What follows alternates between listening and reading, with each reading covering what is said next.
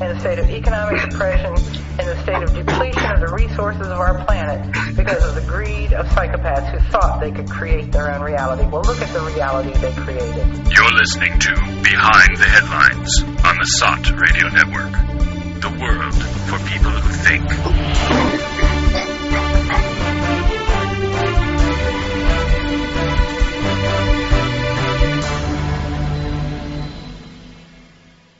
Welcome back to Behind the Headlines, everyone. It is September 3rd. I am Harrison Koehli, and joining me, as usual, is Elan Martin, Hello, everyone.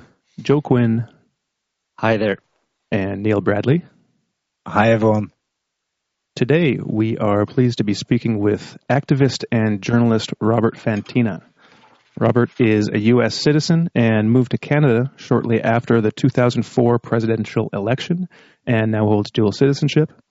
He's currently active in supporting the Palestinian people and is the Canadian coordinator of the NGO World Beyond War. That's worldbeyondwar.org. Uh, Robert is also the author of several books, including Desertion and the American Soldier, 1776 to 2006, and the novel Look Not Unto the Morrow, a Vietnam era anti war story. He's also the author of Empire, Racism, and Genocide, a history of U.S. foreign policy, published by Red Pill Press, and a new book just published by Red Pill Press um, last month in August, uh, Essays on Palestine. Um, Essays on Palestine is a c- compilation of Bob's writing on the so-called land without a people, um, culled from his works published with various uh, outlets such as Mondoweiss, Mint Press News, Counterpunch, and various others. Um, Bob has a website at robertfantina.com, F-A-N-T-I-N-A dot com. Um, so, Robert, welcome to the show. We're glad to be speaking with you today. Thank you very much. I'm very pleased to be here. So it looks like we've got a little bit of a connection problem, but we're just going to have to bear with it. So I think we can all understand what's going, what's what's being said. So um, everyone just kind of bear with us. uh, we'll we'll deal with it. So um, to start out with, Bob, maybe you can tell us a bit about your new book, Essays on Palestine. Yes, thank you. Essays on Palestine, as you mentioned, is a compilation of my articles for the last few years about Palestine. It covers such topics as the suffering of the people in Palestine, a lot of information about the occupation, the illegality of the occupation and the brutality of it, and also the U.S. support of that occupation. It is only allowed to continue because of U.S. support financially and within the United Nations. And I detail that in the articles in this book.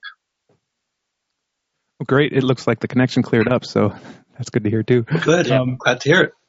Maybe um, Before for- before we get into Go uh, the details, I just wanted to ask a question. In in Harrison's introduction of you, uh, Robert, he said that in 2004, uh, and I think he said after just after the presidential election in the U.S. that you moved to Canada. Was that because you just couldn't handle another four years of George W. Bush? Yes, that was exactly the reason. I worked Okay. for, I, I was, I was a volunteer on the Kerry campaign. Not that I think Kerry is the savior of the world, but I Mm. certainly thought he would be better than Bush. And when he, when Kerry lost the following day, my wife and I said, we have to go. We, we can't be here anymore. If the Hmm. American voter is going to put Bush in for another four years, than, then we were through. So it took a few months, but I was able to make the arrangements and we did move to Canada. Great. Excellent. And are you glad you made that move? Yes, very glad, especially now. I've said more than once that if I hadn't moved then, I'd have to be moving now. Uh huh. Right. All right. Well, let's get let's get Uh, into the. Or Joe, did you want to say anything else? Or No, anything? go ahead. Okay, let's get No, into the carry on. book. Let's get into the book a bit. We're going to be talking about some current events, but um, I want to just ask a couple of questions on the book. Um, there are numerous sections. Uh, well, the articles are divided kind of by topic. So, um, first, can you can you tell us um, kind of how you divided the articles and what the kind of some of the main thrusts of of the sections are? Yes, I, I'd be happy to do that. I wanted people to understand what the occupation means. We hear on the news that Palestine is occupied or occupation forces, that sort of thing. What exactly does that mean for the people in Palestine? How much are they suffering? occupation just sounds benign, but when you look at actually what's happening and how it's impacting the people there, it's it's an awful, horrible situation. So I have one section on understanding the occupation. Then I wanted to also, as I mentioned in my introduction, talk about how the U.S. enables it. So there's a section on U.S. bias towards Israel, how how not only how the U.S.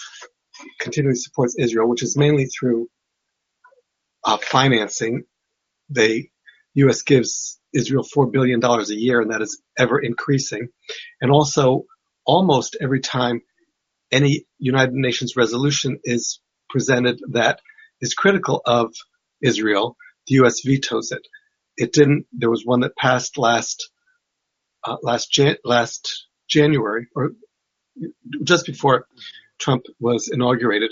Mm-hmm. The U.S. Congress was horrified that that would happen, and the reason that is is because pro-Israeli lobbies spend millions of dollars getting supportive campaign supportive candidates elected. So I talk about that quite a bit in, in one section. Mm-hmm. Uh, I also go into, as I mentioned, for the general conditions in Palestine. There's a section on the, uh, just, it's just titled 2014. In the summer of 2014, Israel carpet bombed the Gaza Strip. This killed uh, over a thousand uh, Palestinians, including over 500 children, some as young as, as infancy. And people need to understand that this is not a conflict between two basically equal countries. Israel has a very powerful military as a result of the money that it gets and the equipment that it gets from the United States. Palestine has no army, navy, or air force, has no military to speak of. We hear sometimes in the news about rocket fire from Gaza into Israel. Norman Finkelstein, who is the son of Holocaust survivors and is a ardent proponent for Palestinian rights, has referred to those rockets as enhanced fireworks. That's about the power that they have. They do very little damage. They seldom hit their targets. But Israel justifies those, justifies its carpet bombing of Gaza based on, on those rockets. It's also interesting to note, and I talk about this in the book, that in about 55 days in the summer of 2014, Israel dropped more bombs on Gaza than Gaza had fired rockets into Israel in the previous 14 years. Mm.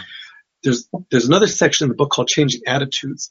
For so long, anybody who criticized Israel was called anti-Semitic. It was just, Israel was, was seen as sacred in, in U.S. political circles and, and there could be no criticism, whatever. That has changed and is continuing to change mainly I think due to the boycott, boycott, divest, and, and sanctions movement, BDS. So I talk about that in another section. The final section concerns international law and Israeli violations of it. So that's basically the book. Mm-hmm. Well, and just having read the book, I'd like to just say that it is uh, a great primer for just getting uh, a handle on like you said, what the situation actually is and some of the things that actually go on that aren't publicized or uh, made very well known to the general public. So uh, I think it's a, a, great service to just provide that um, kind of window into what's actually happening. I mean, even even though I follow the news, even though I've been following the conflict for you know over a, a decade of my relatively short life, um, there were still things in here that uh, that kind of outraged me and and things that I learned that I didn't know before. So I, would recommend checking out the book and uh, and reading it, and also because like we're gonna next we're gonna get into some current events, and the thing about well the the depressing thing about any book on Israel Palestine is that no matter what you're it seems like no matter what period you're writing about, it's still current because uh, the same things have been going on for decades and decades, and it seems like nothing much changes. One of the things that has changed, like you said, is is is kind of uh, public opinion about what's going on. We see more criticism of Israel these days than we did, um, you know, even ten years ago. So that's a good thing. But um, go ahead. Well, a, a couple things you mentioned. One that you found some information in the book that you didn't know, which is good. Mm-hmm. I wanted to inform people. You also said that something's enraged you. I hope mm-hmm. I enrage a lot of people by this yeah. book. Yeah. And regarding the changing attitudes, there are some changes that we're seeing, but that isn't translated to any change on the ground for the suffering Palestinians as of this point. Mm-hmm. Yeah. And that's the depressing thing that, that uh, yes. for me at least. Um, well, that, that leads into a question I have. Um, in between the major onslaughts, say, uh, by the Israeli forces on, say, Gaza Strip, I mean, is there at least some lessening of the degree to which the terrible conditions are, are on the ground for them? Can they grow or, or at least, you know, find some kind of release from suffering in between each barrage? It's it's it's minimal. The only the only advantage is they're not running from bombs and they're not picking up bodies of loved ones that have been killed. But because of the blockade of the Gaza Strip, most uh, reconstruction equipment cannot get in. So tens of thousands of people who were rendered homeless in 2014 remain homeless today. Unemployment is the highest in the world. Youth unemployment is the highest in the world. And this, this leads to a sense of despair, or it, it can lead to a sense of despair, which is what Israel wants. It wants the Palestinians to just roll over and die. So between these genocidal onslaughts, there is little relief. Uh, they they have electricity now in most parts of Gaza, perhaps three hours a day, uh, not always, but sometimes, and that's not even enough to charge to char- recharge some of the battery operated devices that they have there. They are not allowed to import a wide variety of products that we take for granted, not only electronics, but things as, as many kinds of toys. At different times, pasta has been banned from, from the Gaza Strip. So the suffering that they undergo on a regular basis is unlike anything we experience. Normally, when there's a bombing in some country, once that ends, somebody comes in with, with foreign aid to rebuild, to bring medical supplies and so on. This doesn't happen with Gaza because Israel prevents it. In fact, just a few weeks ago, the European Union built a couple of schools for children and Israeli soldiers and uh, others promptly demolished them, saying they were built without permits. Now, the reason they were built without permits is because over 90% of the permanent applications that people in Gaza make to Israel are denied. Now, why Israel has to approve Palestine, Palestinian construction of anything, I don't know, but that's, that's the situation that we're in now. But that's kind of a long answer to your question, but there is some relief, but the only relief between bombings is that they're actually not being bombed. Mm-hmm. Yeah, I mean, you mentioned that um, the people in the Palestinians are experiencing kind of hardships that uh, are, are they're they're denied things that we all take for granted and, and stuff. And, and I think it's um, it's that's obviously very true, but there's something there's always always been something about the Israel Palestine Israeli Palestinian conflict that that bothered me and that kind of for me set it apart from from really any other conflict even in, in, yes. in let's say in, in, in, the modern era and there's it's because I mean there have been there uh, conflicts um, territory or ter- territorial conflicts between different nations or different groups um, throughout the 20th century and, and going back hundreds of years. But they've all they, they and they may have caused a or provoked a war of some description, but that's that was usually a you know some kind of a or even maybe some kind of ethnic cleansing or something like that. But it usually uh, ended quite quickly, and right. uh, a, a, solution w- was was mediated by you know the international community or the UN or whatever you know or they came to a conclusion. as if naturally some way or another well it's just yeah it's yes. just they came to a conclusion and it was there was a force of either of the warring parties themselves wanted to come up with a, a solution after being tired of war uh, or tired of conflict or in, an international body came in and, and, and sorted it out and, and, it was done but that's not the case with Palestine and uh, and it's and it's being willfully allowed to to continue uh, yes I, I, I, I, presume at the behest of the Israelis, and we know about the Israeli lobby in, in the West, and uh, in the US, and, and, in Europe.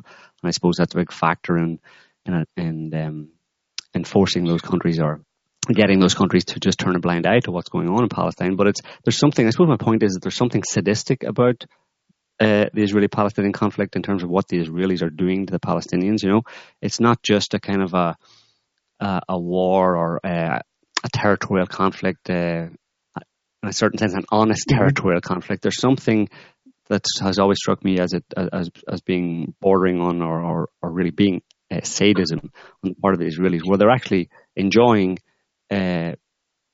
torturing effectively uh, a few million people. Uh, and, and when I think every time I think of the Israeli-Palestinian conflict, I just think of those stories we, that that have been in the press of uh, you know some guy who abducts some child or a girl or something like that, and then keeps them in his basement or something for you know twenty years. Yes. And mm-hmm. periodically rapes and tortures her. That's kind of that's for me. That's that's what I think of when I think of the Israeli approach towards Palestinians. That they're actually doing it uh, because they enjoy it uh, for some reason. I mean, uh, I, I, can't think of any other reason that they wouldn't come to some conclusion if because uh, most other countries in the world have uh, eventually come to some uh, reasonable conclusion, you know, uh, to, to their conflicts, but the Israelis don't seem inclined to do that at all. Yes, and I think I think it's, it's an excellent point.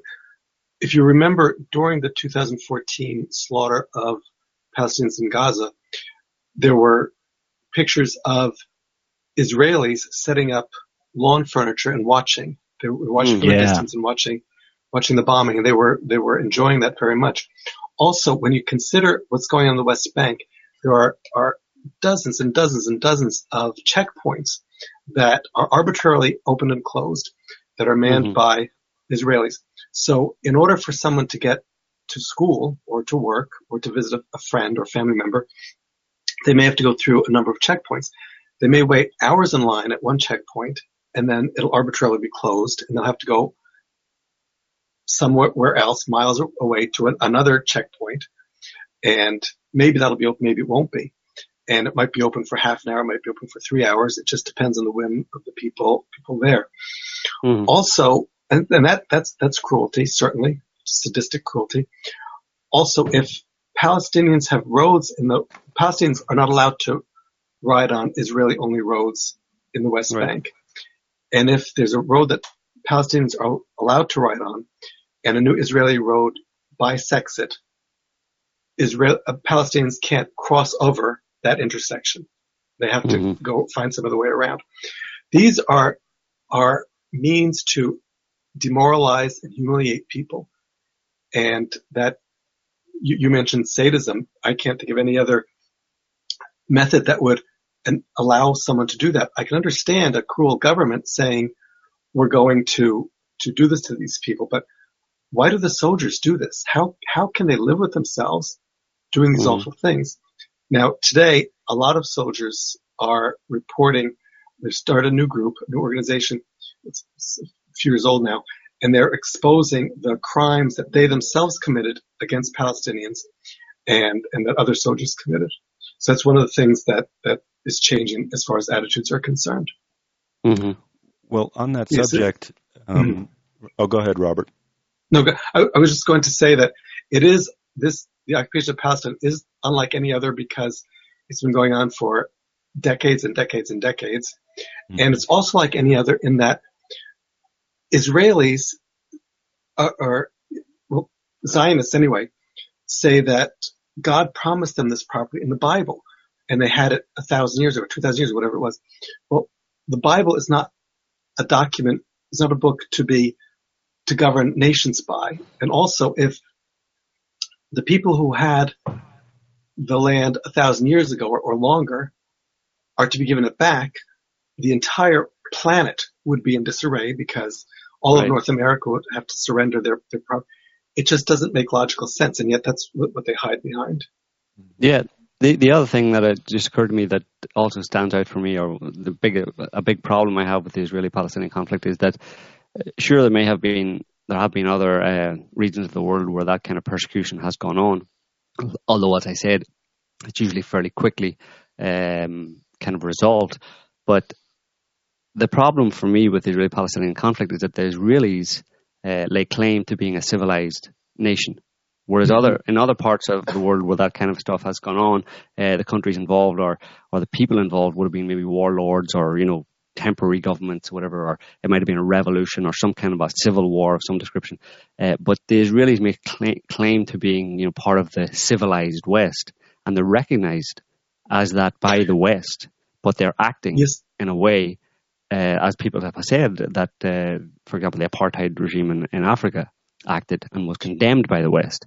Uh, so that's what sticks in my craw as well, you know, mm-hmm. that they're given a free pass, you know. And the U.S. refers to Israel as the only democracy in the Middle East, which is, is a complete myth. And Israel says it has the most moral army in the world and has one of the most brutal armies in the world. So yes, you, it's, that, it's that, that's always that's very often the case where someone the, the army that is is the least moral in the world will be the one who will uh, most uh, vocally claim to be the most moral. You know, it's the in, complete inversion of the truth that uh, that is usually the, the domain of, of of pretty evil people. You know, mm-hmm. it is, and several the United Nations, several United Nations bodies have wanted to investigate uh, alleged war crimes that Israelis have committed in, in Gaza and in the, in the West Bank, and Israel does not allow them to come in to investigate. Now, my thought is if they have nothing to hide, mm-hmm. why not welcome the investigation? They could then exonerate themselves in front of the world. But obviously, right. they have very much to hide, and that's why they don't allow it. Yeah, and they talk right. out of both both sides of their mouths too. Like because on the one hand, they'll say they're the most moral army, and they have nothing to hide. On the other hand, they will they will justify whatever they do and kind of half admit it. They'll say, "Oh, you know, well, it's just there are always civilian civilian casualties, and it's just we don't deliberately target them, but yeah, we admit that lots of civilians died." So it's like they, they kind of want to have it both ways, and it's just it just seems to be whatever whatever criticism they get, um, whatever angle a critic takes um, against Israeli policy, they've got an answer ready for it. I mean, and right. I think that, and that's been going on. I think it was in the 80s where the the Israelis finally um, kind of really put a lot of money and effort into their PR strategy because yes. uh, yeah, in, with with what happened in Lebanon in the 80s, there was like a, a, a wave of anti or anti-Israel uh, coverage of what was going on, and so bad mm-hmm. bad publicity. And so they they basically hired a whole bunch of PR teams to figure out how to um, you know, how to frame things in the public so that they could get away with it. And they've been totally successful, uh, you know, for the last thirty years. Right. They have been, but but that success is beginning to fade. Yeah. Partly as a result of social media, because people now have access to to news and information that doesn't come from them sanitized through a corporate owned or government sponsored media. Mm-hmm.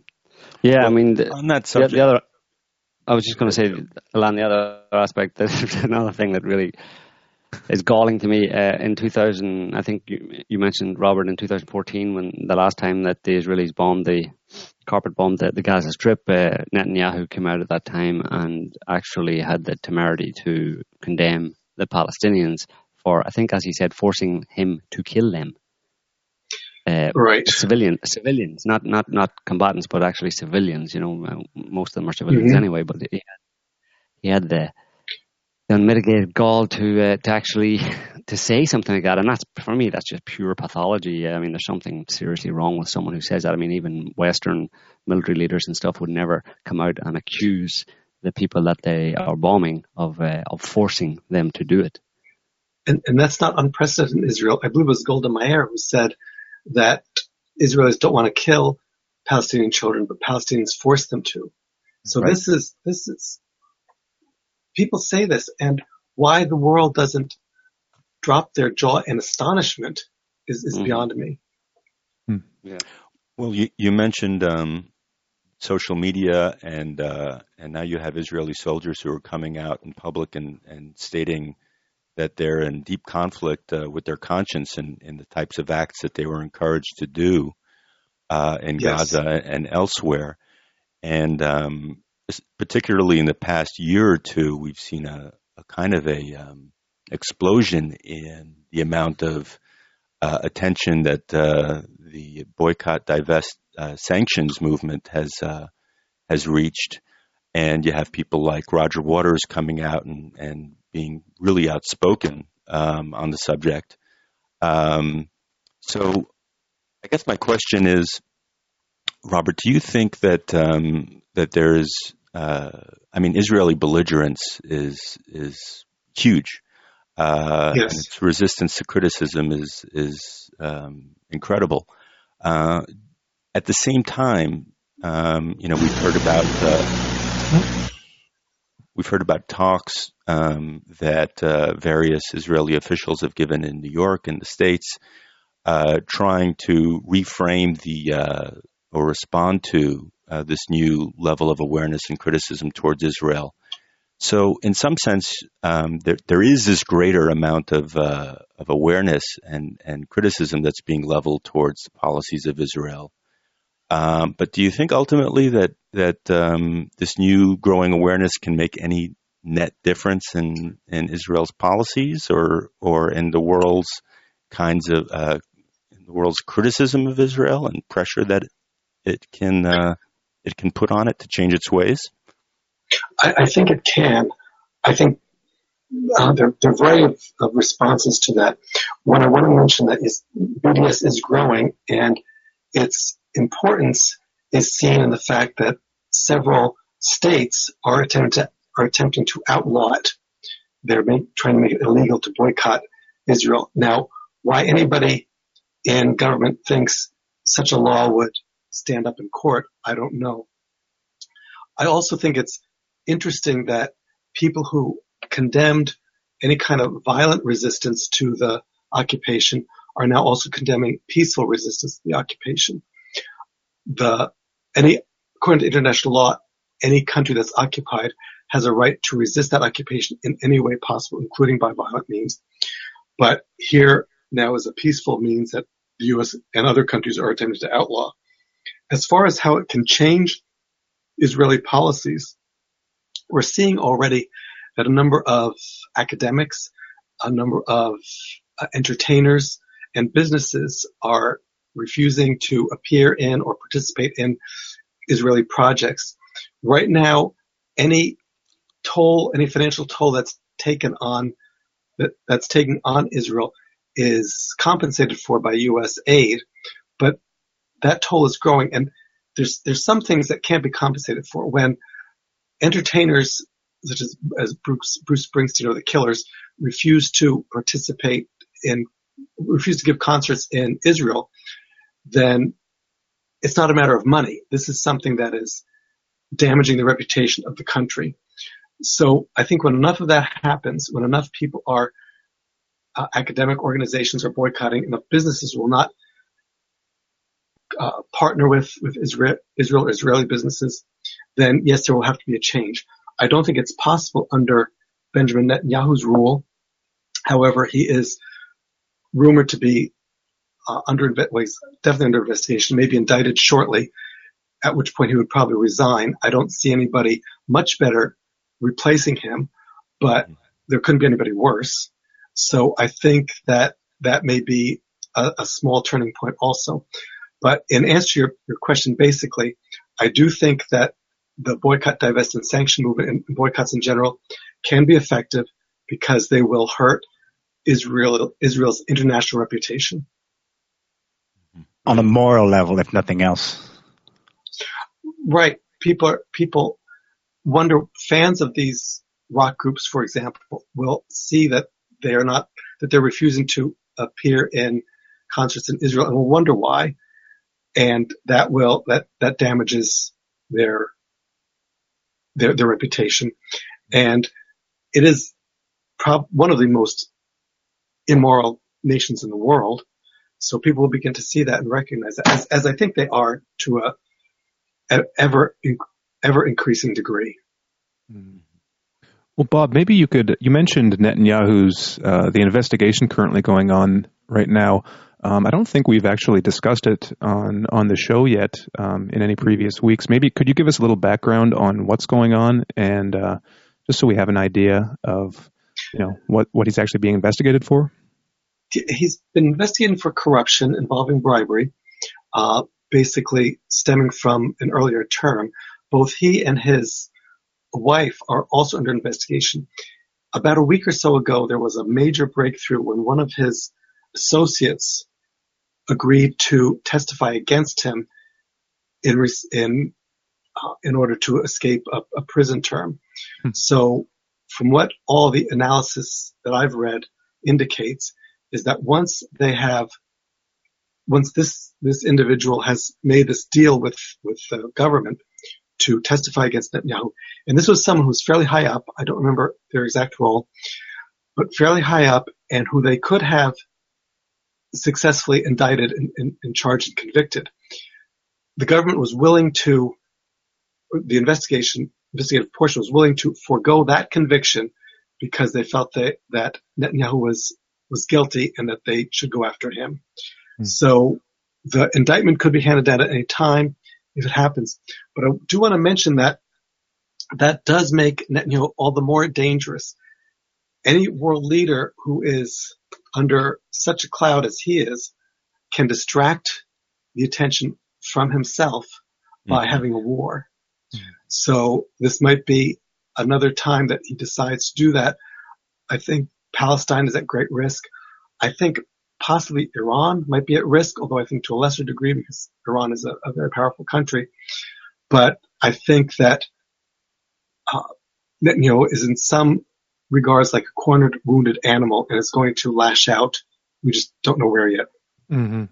And and he recently met with uh, Vladimir Putin, and it was kind of an interesting talk. I've well, I've read various um, kind of interpretations of of the interaction, um, ranging from just the you know run of the mill, um, you know, two leaders talking to um, Netanyahu being kind of um, almost hysterical and losing his losing his wits to an extent. He, you know, he he um, was reading from notes, whereas apparently he he rarely reads from notes, and he almost right. sounded sounded nervous and didn't like know what he wanted to say, which seems pretty out of character for Netanyahu. Netanyahu strikes me as the kind of like gregarious, totally full of himself, can handle himself in any situation because he'll just lie his you know lie his pants off. Um, mm-hmm. But he seemed uh, well, I don't know. What, what's your interpretation of the, the recent meeting with Putin? Yes, I have read similar things that you have read, and I've also read that Putin has simply told him, "I can't help you with this," uh, as far as uh, Israel's perceived problem with Iran, because he, he, doesn't he doesn't believe it. He has said that he feels that uh, that Netanyahu is exaggerating the situation, that it's not an issue, and there's nothing he can do for him. So that is a very is, very, is a very good sign and a, a, very good step when another major world leader, uh, Putin, has sim- basically told Netanyahu that you're talking nonsense and I'm not going to get involved. Yeah. Mm-hmm. So I'm I'm I was very happy to see that happen, yeah. uh, and hopefully he will stick to that. I, I, think he really has no reason not to uh, Russia also has is, is allied with Iran, mm-hmm. and those two countries have worked to help stabilize Syria against mm-hmm. U.S. and Israeli uh, rebels, supported mm-hmm. rebels anyway. So Terrorists. I don't think terror exactly. So I don't think Netanyahu, Netanyahu has a friend in Putin at all, although he has a very good friend in Trump. Mm, yeah, like every like every U.S. president, effectively. I mean, every U.S. Pre- president has really no choice but to be a friend of Israel, right? Well, they always have the choice, and it's interesting that some of them, when they leave office, such as Jimmy Carter, who has yeah. in a recent book called "Israel and Apartheid Regime," he's hmm. been very outspoken, but that was not the case when he was president. Right. Barack Obama and Netanyahu had a very, very strained relationship uh, to the point that Obama did the almost unheard of thing by by abstaining from a vote that criticized Israel in the UN. So uh, while they're in, Congress is bought by the pro-Israel lobbies. There is not much they do, although they certainly can do far, far more than they do. The U.S. is always talking about how it supports the human rights struggles of people around the world, except for Palestinians and how they support democracy for everyone except for Palestinians. So this this doesn't make any sense. Mm-hmm.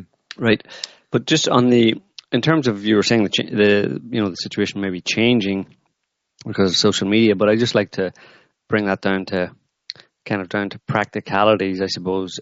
Uh, it has kind of struck me for, for quite a long time that uh, given what the, uh, the Israelis are doing in, in, the West Bank and in, in, in Palestine, effectively, essentially colonizing it, that um, they're creating a situation where it's just it's not possible to ever create uh, a Palestinian state because you would have to uh, ethnically cleanse as they would call it, obviously ethnically cleanse uh, Israelis from all of those towns. And every year that goes by that the Israelis are on those settlements, mm-hmm. uh, it becomes harder and harder for anybody to even envision the idea of of that land being given back to Palestinians. So it seems to me that the idea of a of a two state solution of a Palestinian state ever happening at this point is just uh, it's, it's it's not there.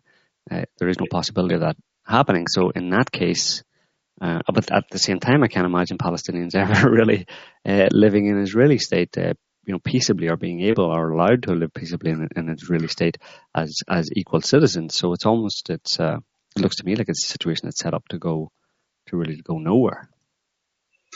Well, there's not going to be an easy solution, but there there certainly is a solution. There are about half a million settlers now living in the West Bank. They're mm-hmm. all living there illegally. That right. land is um, by international standards belongs to Palestine. According to international law, an occupying nation cannot move its citizens permanently onto the occupied territories. So what needs to happen is the international community has to fulfill its responsibilities and reestablish the pre-1967 borders, which means if the, uh, the settlers have to leave, they have to leave. They are there illegally if someone were camping in my backyard, it didn't really matter how long they were in there. It's still my backyard. They have to get out. And it's the same, same situation here. Netanyahu has said during his latest election a year and a half ago that he has no intention of relocating one single settler, which shows right. how, how amenable he is to any kind of a, a, a solution to this issue. I think the, it's obvious that Israel's goal is to just keep establishing facts on the ground, encroaching more and more on Palestinian territory until there is nothing left of it. Mm-hmm. Right. Well, and, and, Netanyahu just said the same thing this week. Um, around the same time that he met with Putin, he said that um, you know the, the, settlements, the colonies in the West Bank would be there, would be Israel forever. This is Israeli land forever. So he kind of just doubled down on that. Right, and the international community has to do more than say we disagree with that. They have the international community has to take action. Uh, it hasn't yet, and I don't believe under the new, the current UN, I don't think Secretary General, although he has spoken very favorably of Palestine, he's criticized the occupation, criticized Israel. I don't think he's going to take any major significant action as, as none of his predecessors have either. Mm-hmm. There's been a drive over the past uh, 20 years on behalf of uh, Israel, and particularly Netanyahu, uh, just getting back to Iran for a moment, uh, mm-hmm. to to say that uh, Iran is just on the verge, a few months away from uh, getting uh, nuclear bombs uh, online, and then when that happens, boom, it's going to wipe Israel off the face of the map. so we've been hearing this um, yes. rhetoric for for years and years. And um, there's nothing in, in Iran's history, it seems, to suggest that it, it's going to act aggressively. It just seems to be resisting uh, Israel's uh, hegemonic um, goals in the Middle East. Uh, not to mention the fact that uh, that Israel is the only established, acknowledged nuclear power uh, in the Middle East, and and if Iran were to uh, act aggressively, they would basically be committing suicide, um, right. which is which is insane. But no one no one seems to be saying that uh, in, in, the news. Uh, why why do you think Israel finds Iran to be such a threat that it that it has uh, for so many years? Um, tried to vilify it. It's killed its uh, its scientists. It's it's it's uh, been a participant in uh, in cyber warfare.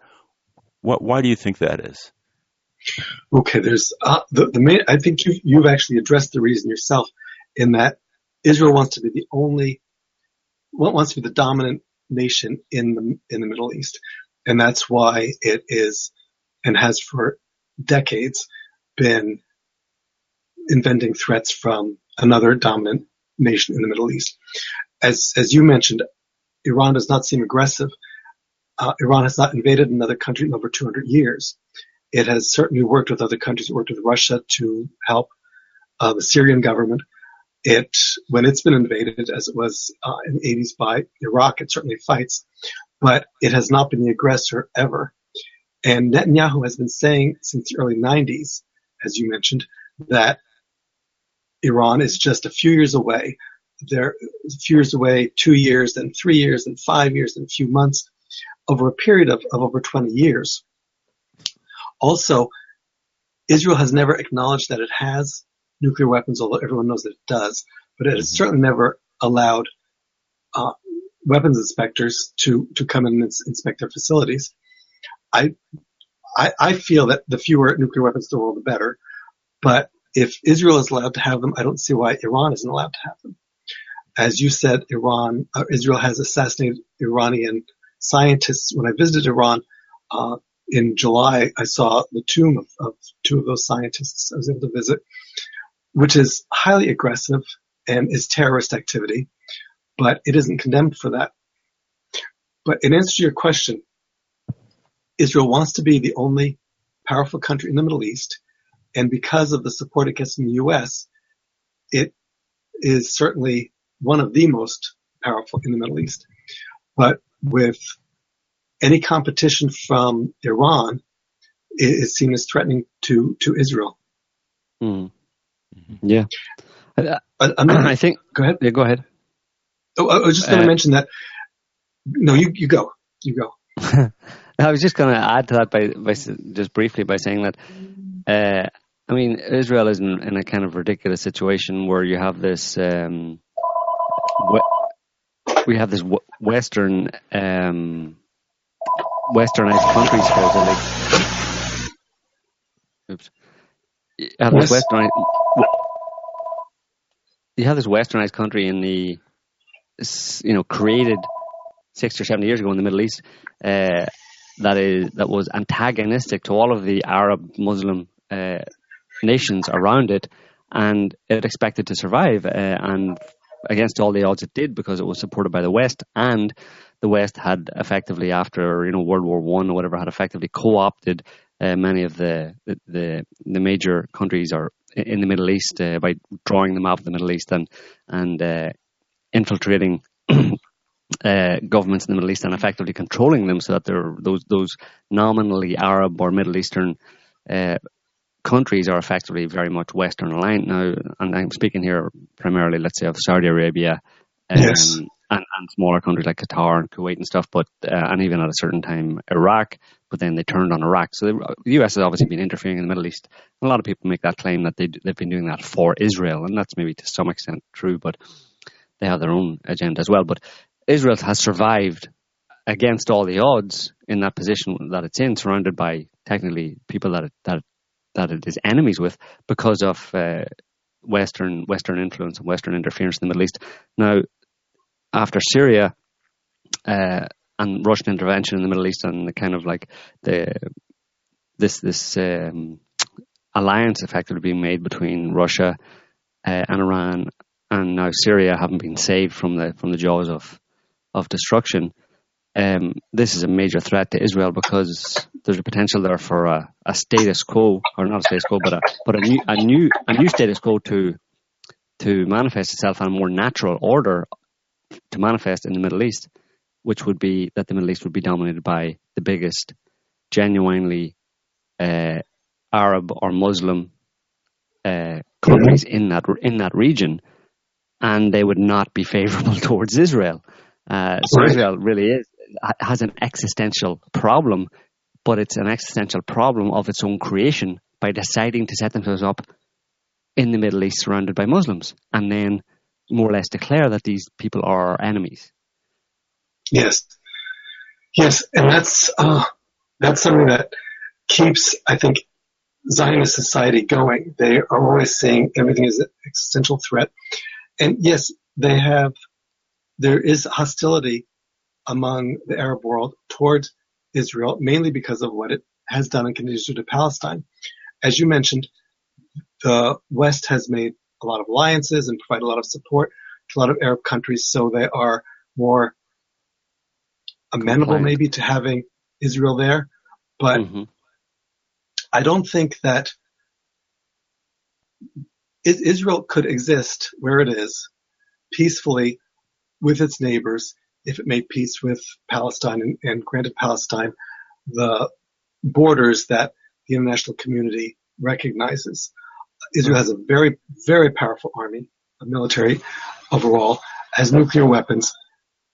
No country, regardless of the hostility in the countries around it, it isn't threatened by anyone. There is no existential threat. Possibly it may implode due to the corruption and the, uh, the, the, the apartheid system that it, it operates under. But as far as any real threat from any of its neighbors, some which are extremely hostile to it, it doesn't exist. Mm-hmm. Right. Hmm. It doesn't have to exist, let's say, except that the Israelis tend to insist that right. it does, and then create that reality in a certain sense. If Israel wanted to be a reasonable international partner on the global stage, then it would end the occupation and the blockade, uh, withdraw to the pre-1967 borders, and establish more. There, there is trade that goes on between Israel and some of the Arab countries now. It could establish more trade, more uh, various kinds of alliances, but there is so much hostility right now that that's not going to happen. As you said, it's a self-created problem. Hmm. Yeah.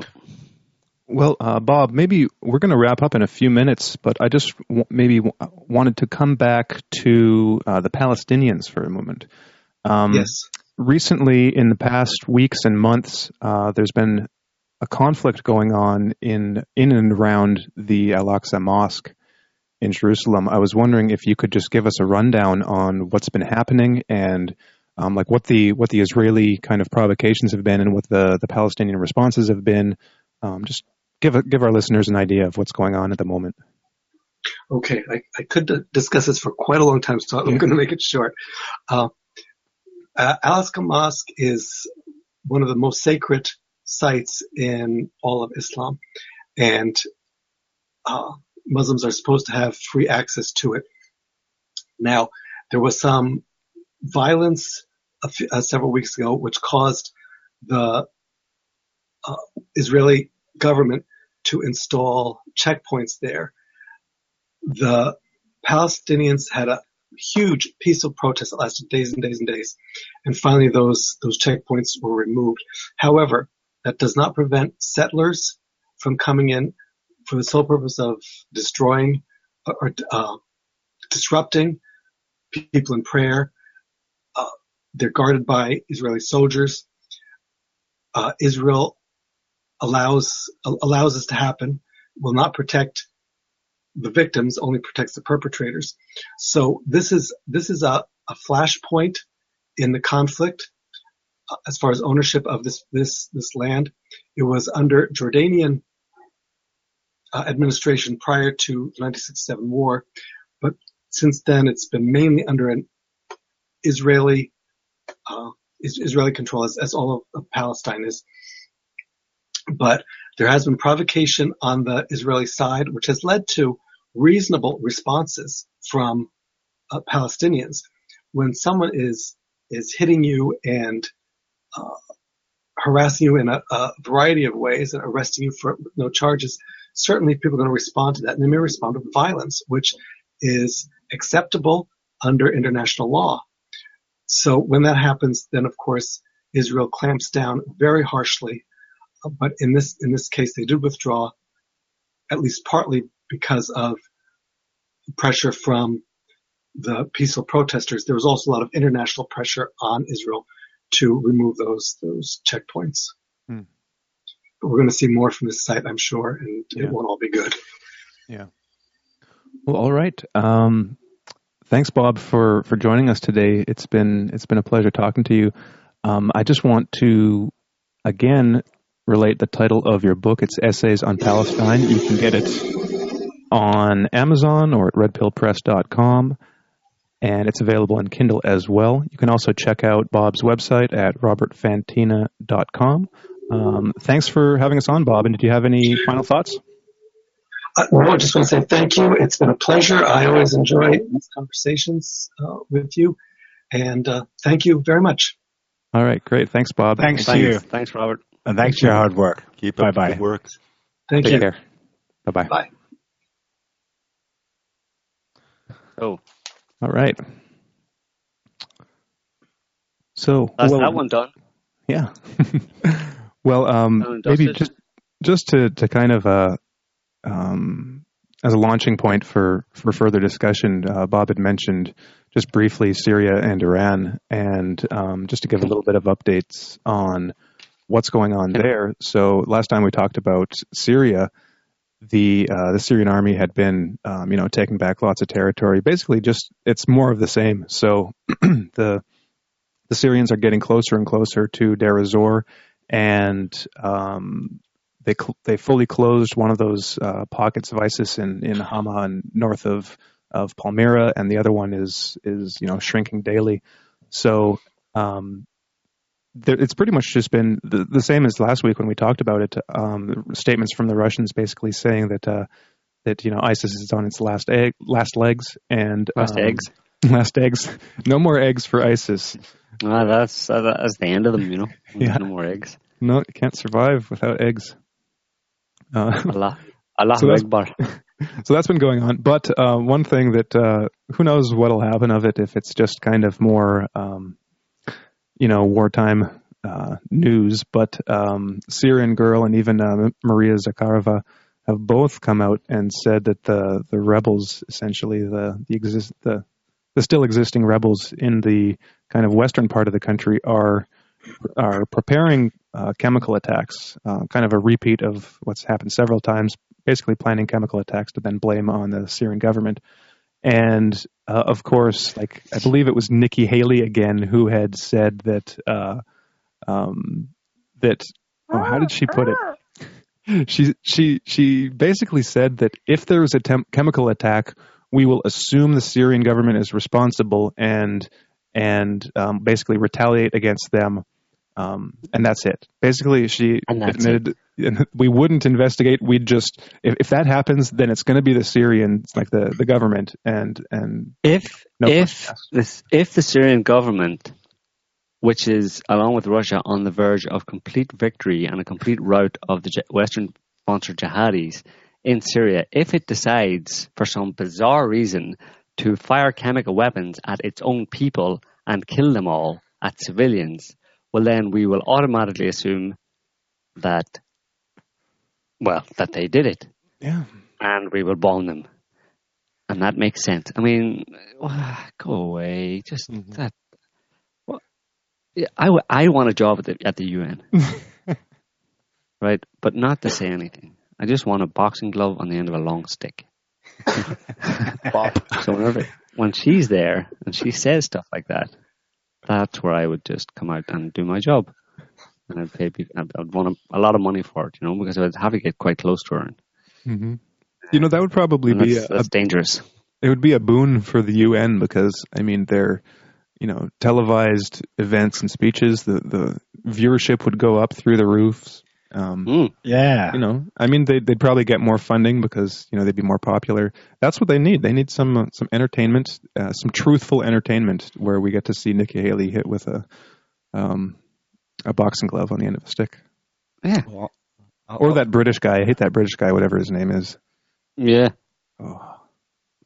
Um, yeah, well, one question I, I was going to ask there about, or was going to propose for consideration was, I mean, you have Syria seeming to kind of wrap up, you know, and is that just a natural result of of the t- almost two years of Russian involvement? You know, so you had a, a big player come in that could actually uh, help the Syrian army to effectively defeat the jihadis, or does it have anything to do with uh, Trump? I know the two seem to have yeah. coincided, if you know what I mean. Yeah. So it's hard yeah. to know one way or the other, you know. And it has been strange. Like, it's almost like there was a switch like a month or two ago. And coincidentally, that that was around the time that the you know the U.S. announced that it was ending its CIA um, you know train and equip mission for for rebels mm-hmm. in Syria. So it does seem it does seem very coincidental. I would you know I would say my first instinct is that it's a bit of both. Um, that that of course you know I, I, think that the Russians have played a large role, and but then um, I could see um, things just kind of continuing on as they were, kind of kind of like a, a lower level um, Israel Palestine conflict where it's just this nonstop kind of even kind of like Afghanistan in the 80s, um, just lo- this long slog uh, where the rebels just keep getting weapons, and it's just this kind of very slow, um, you know, progression and what's actually going on. But, mm-hmm. but um, along with you know, along with Trump, I, you know, I I'd say I think that that has something to do with it. That's just well, you know. the the flip side to all of this is that you know Trump hasn't said to Nikki Haley, "You're fired yet." And um, considering that he's he's had the screws put to him by the by the military and, and other interests in the military industrial complex in the U.S., it, it really is worrisome that, that she would be priming uh, the, the public to believe that the U.S. would um, instantaneously kind of uh, react and respond to a so-called uh, chemical attack on the part of Assad. So, uh, you know, if, if we do see something like that, um, which which seems quite probable, uh, especially since it, you know Israel is kind of gunning for for some kind of way back in to destabilize well, the situation. That, uh, you know, that, that situation has happened, and it has happened, right? Yeah. And, and and it has the potential, I think, to happen again in in an even bigger and more destructive way, quite possibly. Hmm. I don't know. What do you guys think of that? Could the U.S. or not? It'll be another pew pew. Yeah, I don't think they can. To be honest, I don't think they can do anything. Um, because I mean, there's nothing they can do that would really be that effective, you know, uh, at this point, you know, especially with uh, Russian, you know, missile defense capabilities in, in, in Syria and stuff. I mean, I don't think they could actually you know, engage in Syria in any effective way that would would achieve what they wanted, you know, and and I think they're smart enough to realize that well, there's no point in doing this if we look at it and say, well, we can't do it, you know, it it, it wouldn't work. So, um, well, there, there's a few things that have happened over the past few years. I mean, along with it's interesting the way they all kind of.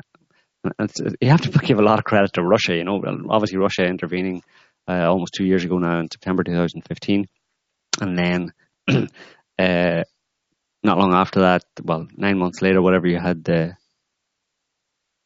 you had the coup. Uh, Turkey, yeah, in Turkey in July 2016, which basically put um, Erdogan on notice that he needed to pick a side type of thing, and he, and, and, and that there were people out to get him. You know that he wasn't playing playing ball the way he should have been.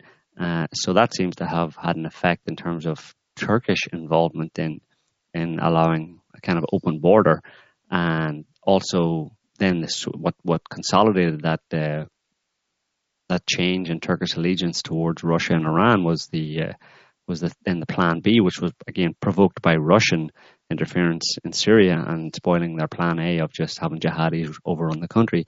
Uh, the Americans went and the Saudis went for Plan B, which was to have a Kurdish and the Israelis went for, to have a Kurdish a Kurdistan in Syria, and that then uh, really um, seal the deal effectively for for um, for for Turkey in terms of which side it was on, because obviously Turkey are, are not very the Turks uh, are very unhappy about the idea of uh, of the Kurds getting their own country. You know, so uh, it's and and this has all happened before Trump could really have had any significant uh, influence before he was even president. President, obviously.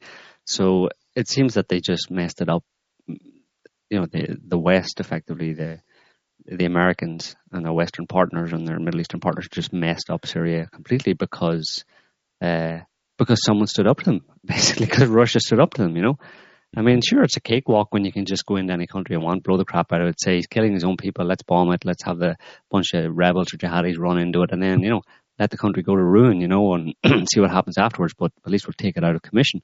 Uh, dead easy when there's no opposition. But as soon as there's opposition, it's like it all goes wrong for them. They, uh, you know, they mess it up completely. Mm-hmm. Um, which is, you know, it's understandable that that would happen. As soon as somebody stands up to, to a bully type thing, well, then his plans don't work anymore, and and it might drive him to do to take action, uh, you know, to, to change plans that, that then just make things worse in a certain sense, you know. Um, the idea that you shouldn't be doing this to begin with obviously never comes uh, comes into the equation, you know. Mm-hmm. Um, but yeah, it's hard to it's hard to know. But that, that gets back to the Israeli Palestine thing, as we were saying there. That um, you know, I mean, I think it was I can't remember who it was, but some big wig in America. I don't know if it was Kissinger or some state, some I can't remember who it was.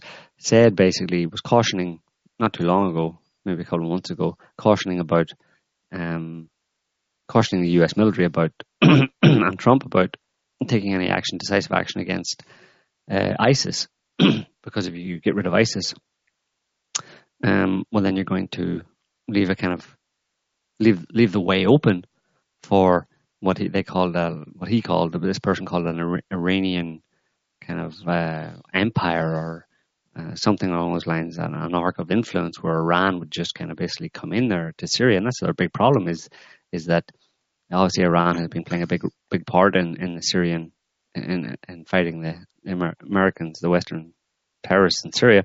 So uh, Iran now has a big stake in any new Syria, uh, and and the, part of into Syria, part of the reason it ignited the civil war in Syria was to try and effectively deal uh, a blow to Iran. But the result is that, that Iran is going to actually get what it wants, mm. uh, which is, you know, that's just fecklessness, you know, these people. I mean, it's it's all coming apart at the seams, you know, really, uh, for them. And uh, that's what they're afraid of. And sure, Iran's a big country, 8 million people, you know, big country, massive amount of resources and um, natural resources. Um, yeah, Iran's gearing up to basically replace, um, you know, replace Saudi Arabia mm. as the main petrol station in the Middle East, uh, and that's what they're pulling their pants about, you know, and that's why Israel is grabbing itself. But as Ro- Robert was saying, Robert Fontaine was saying that, um, you know, Israel could, if it saw had some sense and, and saw the way the wind was blowing, it could do a lot to you know, uh, build a, a kind of future where it could live with uh, live peaceably in the region. But that's not what they're about. Mm-mm. That's not why they're there. I mean, look at the basis, or the basis on which they Israel actually exists. God gave us this land two thousand years ago. You're not talking about rational people. You're not talking about people who actually have their heads grounded in a practical reality in the future and working together and, and, and what's good for everybody. You know, it's it's we're the chosen people. We own this everybody bow down to us. Well, I'm sorry, but you might get away with that for a while, but eventually you're going down, dude. Mm-hmm. Well, maybe we can move on man. to a maybe we can move on to another topic. Um, no, you don't agree. Yeah, no, I agree. Niall's laughing at me here for saying. Oh, Niall's laughing. Down. yeah, going down. Well, we'll see. I, I just I couldn't have said it better, so all right. I'm laughing in agreement. well, uh, Joe, you made you obliquely referenced things, you know, American plans, you know, just making things worse. Um, and we've had another example of that in the last week. The U.S. decided to to close down some Russian diplomatic facilities, including, uh, I believe it was the consulate in in in San Francisco and the like the trade mission uh, building that they had there. So this is apparently, I guess, a response to the Russians deciding to cut back the, um, you know, diplomatic staff and supporting staff in in Russia uh, down to the level so that the U.S. and Russia have the same number of, um, you know, diplomats and staff in each country. Um, so they decided to close down this consulate and basically gave them what, like uh, an eight, 18 hour or 36 hour notice that, uh, you know, you have to be out And then just yesterday, the FBI, well, for the the, the Russians, um, you know, were hanging around these facilities with with cameras and kind of live streaming the the FBI doing their um, uh, what, what would you call it? Scoping out the place basically. So they're going through the hallways, looking in the closets, you know, looking up in the attic. I don't know, make, making sure nothing nefarious is there. I don't know what they thought they were looking for. Um, but this again, it's it's one of those kind of bizarro um, bizarro world moments where um, even with the the Obama's decision, you know, at the end of his term last year to to evict um, you know the however many diplomats and seize the their their property that they were living on. I think it was 35. 35. I mean, it's it's illegal. It's against international law. That it goes against every um, international norm of you know international diplomacy and how you treat other countries' diplomats. Even we just put up an article today. I think even even Saudi Arabia and Iran, or was the, those the two? Uh, I think it was Saudi Arabia and Iran have you know treat each other's diplomats better than the U.S. Uh, treats Russia's diplomats, and um, the U.S. even said that these these current diplomats that were in the the facilities that were just closed lost their diplomatic immunity. Now that too is just blatantly wrong and not true.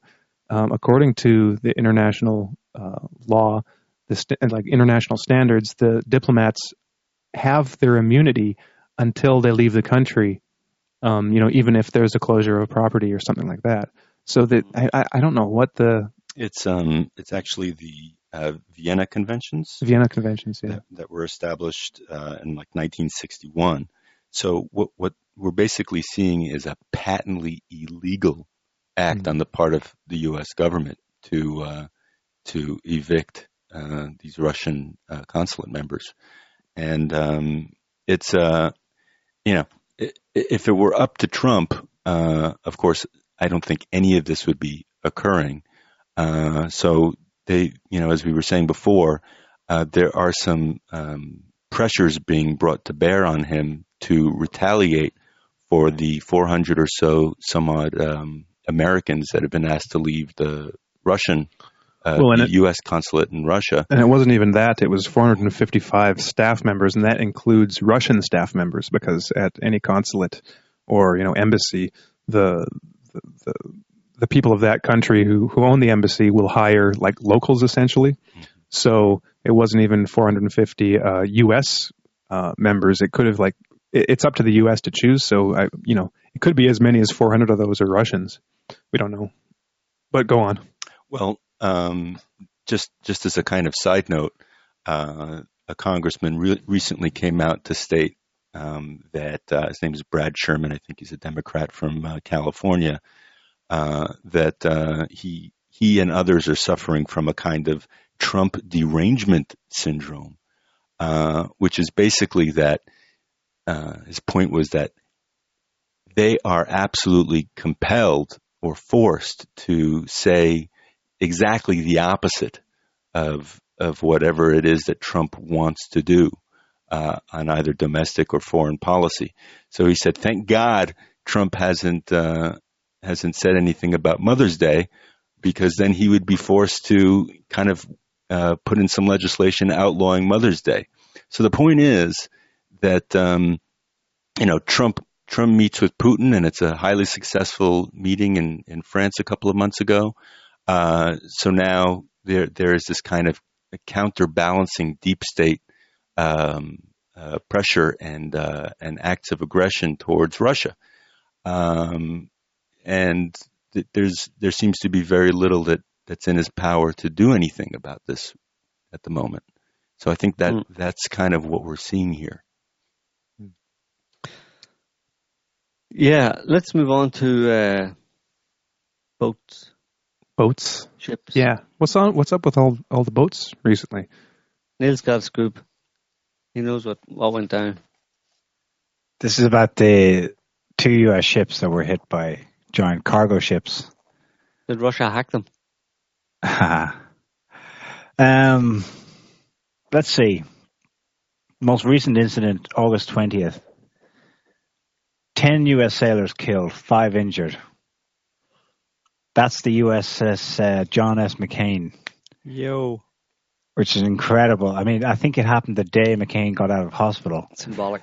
Um, it collides with a tanker three times its size, uh, just east of Singapore, and basically the Strait of Malacca on the way out of it to the South China Sea. The McCain is, of course, named after, get this, John McCain's father is John S. McCain Jr. John McCain's grandfather is John S. McCain Sr. So, so what is John? People are like robots. They just sort of reproduce in a kind of a. So what is? So what is John? They're, they're, they're manufactured somewhere. I will have So- a clone. I think John. I think he's John S. McCain the third, which is an Oh, American the elite third, yeah. tradition to go. I'm the third. Well, Um, senior, junior. Thank God, John. Diminutive. I don't know. Thank God, our McCain didn't have a son because then. Yeah. well, um. Anyway, it, the, the McCain is not named after the senator. It's named after the father and grandfather, who were both admirals in the navy. Anyway, so uh, in this incident, it it was smacked by the Alnic, uh, a massive 600 foot long oil tanker. That incident on August 20th happened three days after the top three commanders of the USS Fitzgerald were officially relieved of command for the incident that happened just outside of Tokyo in June. Seven US sailors were killed that time. So that's 17 dead sailors. I mean, the US hasn't lost 17 sailors since, I think, World War II. Certainly not in such a short time, to, time span. Um, incredible. And it does strongly suggest, you know, an attack, because that doesn't just happen, right? Um, they have a few, a couple of things. uh, There are two other smaller incidents. One, um, another destroyer ran aground in Korea, and that commander was fired for total for incompetence. Um, and in a fourth case, sorry, that ran aground I think in Japan. A fourth case was in Korea back earlier this year, May I think. In this case, a small ship, uh, f- fishing vessel collided with another ship. In that case, it wasn't so bad; no one was killed. But the two recent incidents are crazy. I mean, um, they're both the same class of ship, the U.S. destroyers. Both have the same size crew. They're both rammed by 30,000 plus size ton tankers. Mm-hmm. One on the port side, one starboard.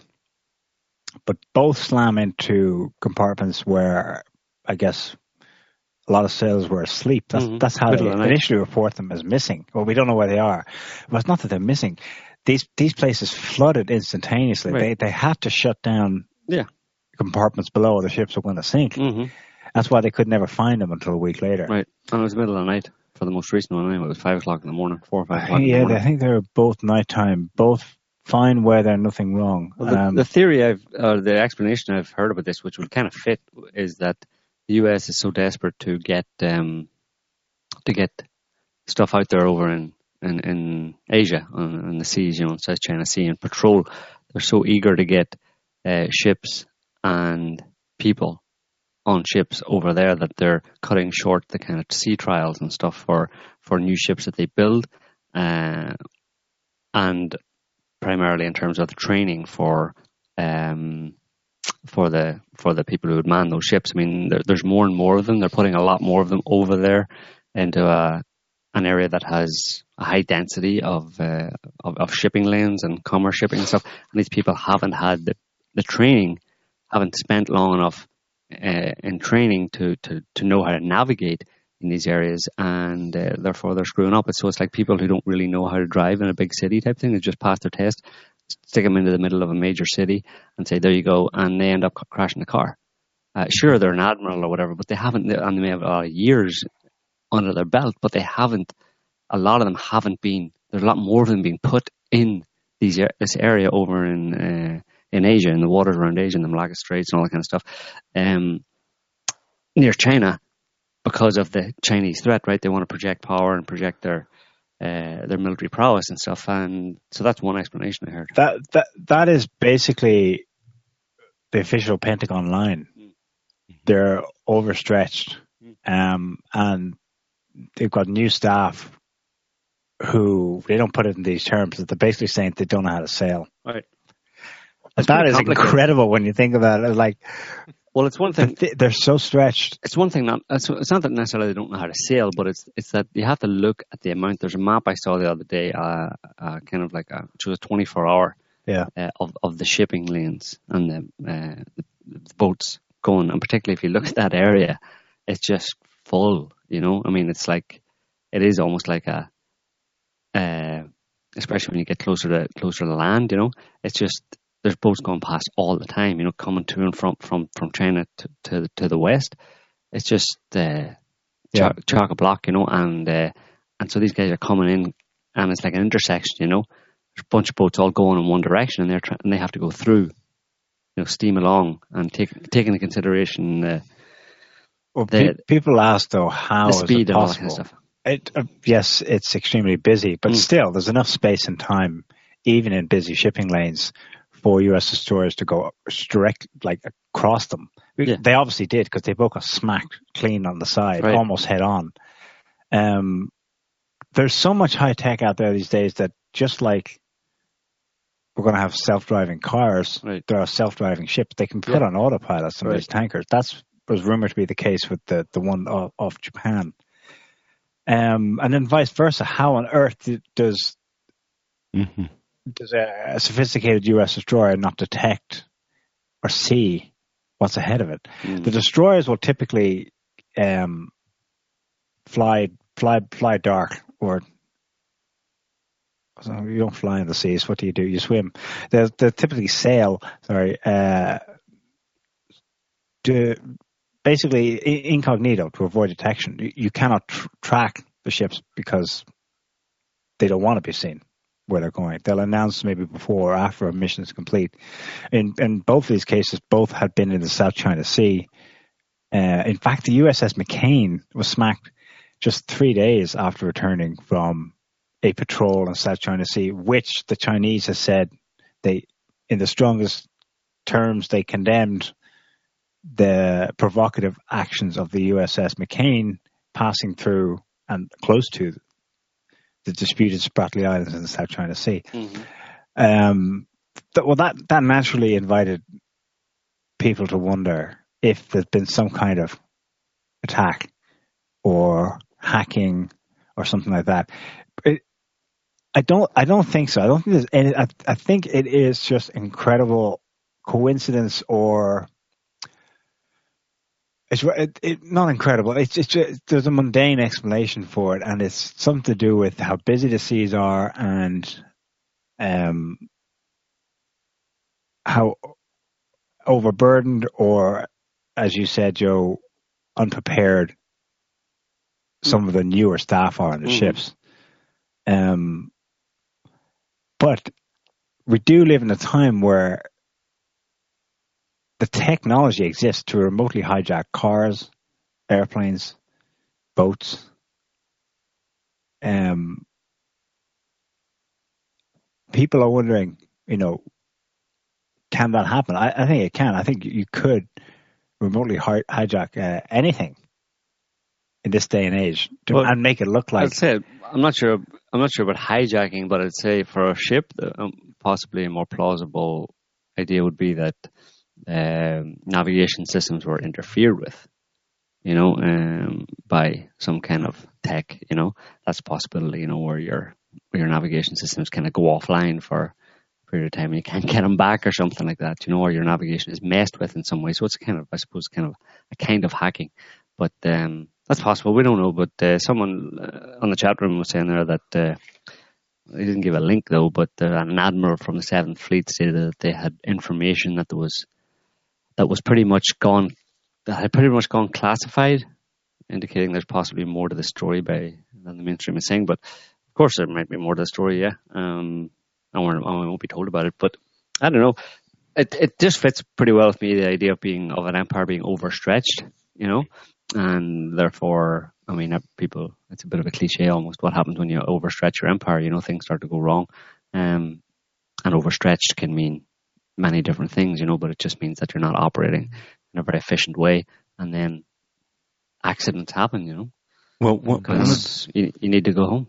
One of the speculations yeah. about this um, was that uh, there is a certain amount of cohesiveness and competence that is accompanied by a sense of purpose. And that um, the Navy and, and other armed forces, and not feeling the kind of um, moral purpose of their mission, uh, the things that they were being uh, tasked to, to work on, uh, that this is in some way could be in part a manifestation of, um, you know, uh, the the armed forces just not having a, a real kind of uh, um, impetus to to do what they're doing. Uh, we've heard a lot about, um, and again, I don't know how much it, it, plays into this, but I thought it was an interesting theory, and I, I got to thinking a little bit about the Russian forces in Syria and uh, and elsewhere, and how they are incredibly efficient and uh, and competent at at um, at fulfilling their missions. And this is because they, you know, one, they know it's kind of a life and death situation for Russia and for other nations they're aligned with. Um, so you, you, just have to wonder if if the U.S. Uh, armed forces, in some part, don't feel bogged down in all of this kind of gray area of you know what the hell are we doing? Uh, there's no there, has been no really coherent, cohesive foreign policy in the U.S. for so long, uh, the armed forces uh, have to be understanding that on some level. Um, and and we've yeah. read about people leaving the Air Force. Uh, they're low on uh, personnel as well. Um, so who knows if, if maybe this isn't a, a, a I mean, influence. I counted about 10 or 15 incidences of U.S. fighter jets crashing inside the U.S. on its coast or in one of its um, island bases like Hawaii just in the mm-hmm. last couple of years. It's insane. Mm-hmm. And they're all put down to accidents. Yeah. Pilot error or technical mal- malfunction. Hmm. Yeah. Yeah. Well, there was one thing about the the collision, the Japan one. The tanker that ran into the destroyer there are images of the, the course that it, it had taken in the hours before the collision. and I'm, I'm, trying to remember how exactly it looked. It was pretty jagged, but it essentially it was going on course, and then it did a, like a few loops in a certain no, direction. The, no, the, the, that's been explained. The reason for that confusion is because the U.S. Navy insists that the time of accident was one hour ahead of what the Japanese Coast Guard is saying it was. Okay. If, or just 50 minute discrepancy. And so, depending on where you put the exact time of the accident, it means that that loop comes before or after the crash. Oh, okay. So, I think it, that's actually explained by the fact that it happens and the ship is going a straight line from some From some city not far away, actually, but it's traveling overnight. It's about to hit Tokyo Bay, and then it starts to take that strange right turn, I think, uh, a, starboard turn south, and then it starts to loop as supposedly the, the ship's crew wakes up because it's on autopilot, perhaps, mm. and then they loop back around to find what they may have hit, mm. which that there's some questions there as well. I think you should know right away what you've hit, but yeah. but anyway, that that strange loop is them coming back to the scene of the incident after okay. Okay. hitting it. Yeah. I think there's two possible explanations that are the most plausible. One is that uh, it was transported into another dimension temporarily and then appeared um, right in front of the ship, and they were like, "Holy f! What the? Where did that come from?" And, uh, and the other one, which is maybe more plausible, is that Donald Trump was actually had taken control of the ship. You know, he was on the on the line, and he was actually giving directions. He was giving directions as to what should be done. You know, and uh, so, you know, when in doubt, blame Trump. No? Because he did actually tell previously earlier this year, he told uh, it was a ship that he had ordered to go to the South China Sea. Yeah. And for some reason, it actually went to Australia, which He- he- happens to be in the opposite direction. He's no, he ordered it to go for the Korean Peninsula. right, but it went to Australia. Right. and uh, so, I mean that that's that's an example of his naviga- navigational uh, skills right there. So it's possible that he was interfering with these ships as well, um, in terms of their, their mission. You know, the other problem I have with um, suspecting China is that it doesn't follow their MO. No. Um, it's one thing to, you know, sneakily uh, incapacitate the US in some way or another, but actually murdering US sailors in an unprovoked attack, uh, I highly doubt it. And anyway, the the Pentagon would be screaming bloody murder if they caught even the slightest whiff that that was Yeah. what actually happened. you don't need to do that. You know, and as Russia has ex- has demonstrated as well, you don't need to do that to America. You know, at this point, uh, the American empire is so full of its own hubris and It's taking itself apart. Well, yeah, piece it'll, uh, it'll, it's its own worst enemy, basically. You know, that kind of stuff's going to happen increasingly as it, it continues to defy reality uh, and push push push against it and try and uh, create their own reality continually. And then reality will intercede and uh, and things will will go wrong uh, much more quickly and much more often. Um, yeah. So, was there anything else? Um, Well, there was another water story we My- wanted to cover.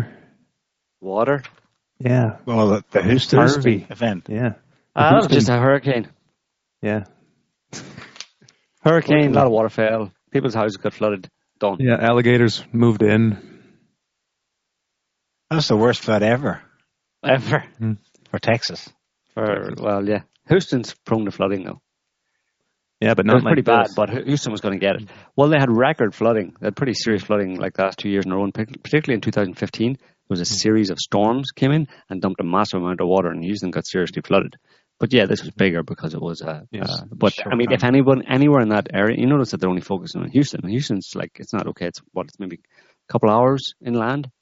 Uh, but you, you didn't see much about the, the much. There's not much talk about the any of the towns, um, decent sized towns on the coast or closer to the coast that, that Harvey kind of barreled over. You know, Yeah, it's all flattened. focused on Houston. Why? Because Houston, Houston is Houston is pr- very prone to, to flooding. It's a kind of like there's a couple of different reasons. One of them was the soil type of soil in the area and just the kind of where it's situated. It um, the way it's laid out and stuff. It's just uh, it's Very- a catchment area, very basically. flat, yeah. yeah.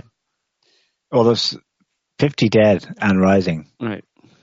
Um, but that doesn't compare to what's going on in South Asia. Mhm. Um, I'm pretty sure that's record flooding too. But then it's hard to tell in a place that's going through, again, it's flood prone, right? It's monsoon season. Right. However, a death toll of 1,400 and rising. Yeah. Um, Millions displaced. Right. millions. and Um, that's and that's just from rain mostly. Yeah. I mean it's monsoon, but it's it's unprecedented or you know uh, a pretty serious monsoon season. I mean, th- th- there's a place like you said gets a monsoon every year, but why is it so bad? Well, I mean, weather's gone. Uh, weather's gone pretty crazy everywhere. Cuckoo, yeah, gone, gone cuckoo pretty pretty much everywhere around the world.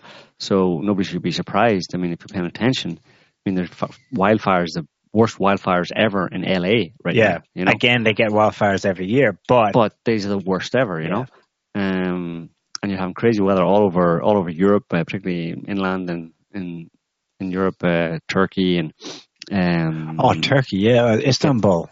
getting dumped with like get repeatedly hit with uh, with serious hailstorms and flooding as in well. midsummer. and not just them, but like plenty of other places as well. Uh, Italy, Italy seems to be really getting gets it bad, you know, for whatever reason. Maybe it's surrounded by kind of two seas there mostly, you know. in Uh, both winter and summer. yeah, uh, but it's really there's a real upswing in in crazy weather hitting pretty much everywhere on the planet, you know. Um, Global warming. and then we have it's global warming. Yeah. Damn those that what, what who are these men that make it? Trump. Is it Trump? It's Yeah. it's man-made global warming. It's the patriarchy. well, Al Well, the Gore, patriarchy makes don't it- blame the Republicans. It's- It's, Democrats. it's- Al Gore. It's white privileged Oh, that's true. men. It's a white privilege is a source of the global warming. Mhm. I'm, I wouldn't be surprised if they actually go there, but um, probably have already. Um, Yeah, I like weather too. Highland Fleetwood. Mm. Um, it's pretty good. There's another uh, storm coming. Um, Irma. Irma, very uh, not very uh, not very offensive name, but doesn't sound very dangerous, but could be quite dangerous. I looked it up. It means world in Old High German. World. World. So there's a world hurricane. It's a world hurricane. A world hurricane is is chug- chugging across the Atlantic uh, right now. Don't know where it'll go necessarily. People latest make a prediction. Make a prediction. Latest predictions are, is that it's going up up the coast, kind of like Sandy, Hurricane Sandy. Uh, who knows what shape it'll be in by that stage? It might hit the Carolinas, um, where you guys are, uh, but you're mm-hmm. well inland, so uh, coastal stuff. But there's also the tantalizing promise, potential, mm-hmm. given the time scale that it could end up in New York in on September 11th. Anybody? 9 11. Oh. 9 11, 9 11, 9 11, 9 11, 9 11. Um, 9 11, 2017, 16 years. My God. Yeah. Uh, so yeah, crazy weather. Just keep an eye on the crazy weather, people, and mm. take note of it because it is absolutely crazy. And not just weather, but fires, volcanoes, quite a few uh, lightning strikes happening very close to people, uh, which I think would just suggest that there's more lightning strikes. Because uh, uh, obviously, if you increase the number of lightning strikes, eventually you're going to start hitting more populated areas. Whereas now, most of the lightning strikes tend to be kind of uh,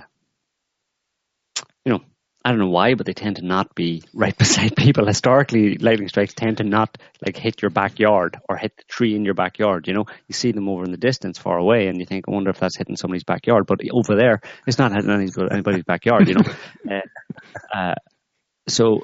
But there's been I've been watching them like over the past few weeks, and it's like there was one um, in where was it Quebec? You should look it up on the web, and in, uh, somewhere in Quebec in Canada this guy's at a at a lodge, you know, a, a yeah. group of house uh, kind of lodges, and uh, it just comes. There, they're filming outside, and just massive, you know, the sound of it, massive crack, and it hits this giant big pine tree, you know, and just cuts it in half. The whole top half it just falls over like yeah. crazy, you know. I mean, Explo- literally, like explodes.